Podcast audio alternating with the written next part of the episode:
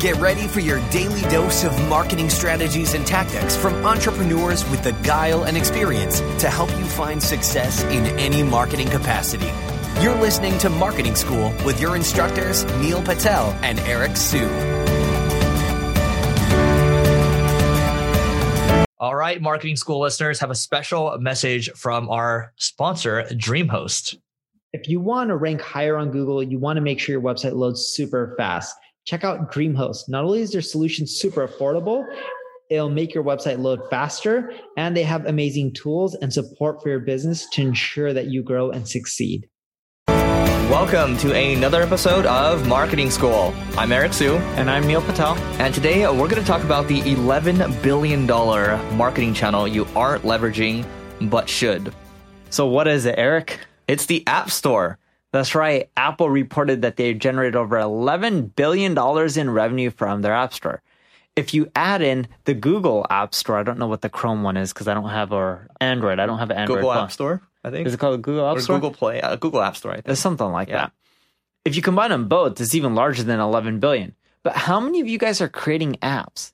Very few of you. Heck, even Eric and I don't do, create app often enough. Do you have an app for any of your products? We, we have an app for this podcast and for Growth Everywhere. I don't use the app, do you? I don't use it either. I have an app for a few of my companies and a few of my blogs.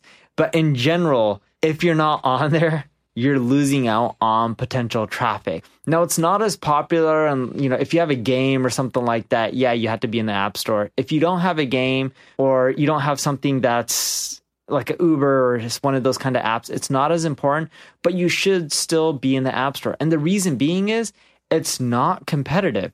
When we look at our podcast marketing school, we're in the app store. We don't generate a ton of listens from it, right? Nope. But it's free listens. There's no competition. Are there a lot of other podcasts in the app store? Nope, not that I know of. Exactly. Yeah. So if you want more traffic, don't just look for the channels that are crowded, look for the ones that are still growing. The App Store will become more popular over time. That's what it's shown when you look at the revenue for Google and Apple. And on top of that, it's not competitive. Yeah, I- think uh, some mutual friend of, of, of ours. Uh, this guy's name is Ian. He runs a company called Buildfire, and they will actually they have an app that helps you almost think of it as building like a WordPress using like WordPress to build an app. You can literally do that, um, and you can push an app out there. That's how we have uh, a marketing school and a growth everywhere app out there. Um, and some people have asked for it before, like when I looked at Twitter, and you know we did respond just by putting that together. But it's the same thing as as the same idea behind why we have an Alexa skill right now. It's because you know eventually it might take off, it might not, but it didn't take us that much time to put it out there in the first place. So why not? And I think another good example is there's a uh, Google add-on it's called momentum and it basically will show you the time it'll give you a nice background it's like what's your focus for the day? Um, it's like a productivity thing right? He's got millions of users and he's just figured out how to start monetizing it. This guy's name is uh, levi i think. And another example is panda. Like i use panda it's, it shows me a bunch of news from from sites that i like like hacker news or whatever or medium but when I think of these things, I look at them. It's like, man, it's not that hard to build it. You know, this might be another acquisition channel where I just build like another tab thing, and then a lot of people are using it. So again, think about where your people might be hanging out. Because if I'm looking for these new articles or trying to be more productive, it's very likely that um, you know I can target people that are very similar to me. Eric and I have a spray and pray approach when it comes to marketing. We take all these new up and coming channels, we'll spend 30 minutes to hour to see if we can leverage them. We throw something out. If it gains traction, we may go back months later and then put more time and energy into them. If they don't, then we just let them sit.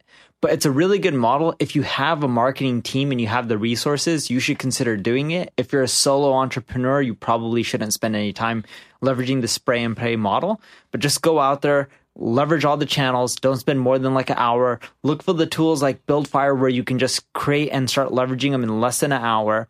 And then if it's getting traction, put more resources, time, and energy to make them better. So then that way you can build up your audience. But if it's not working, hey, at least you didn't spend much time, energy, or money on that channel. All right. So that is it for today. But before we go, go to singlegrain.com slash survey. Just take two minutes out of your time to make this podcast way better for you. We really appreciate it. And we'll see you tomorrow. This session of Marketing School has come to a close. Be sure to subscribe for more daily marketing strategies and tactics to help you find the success you've always dreamed of. And don't forget to rate and review so we can continue to bring you the best daily content possible. We'll see you in class tomorrow, right here on Marketing School.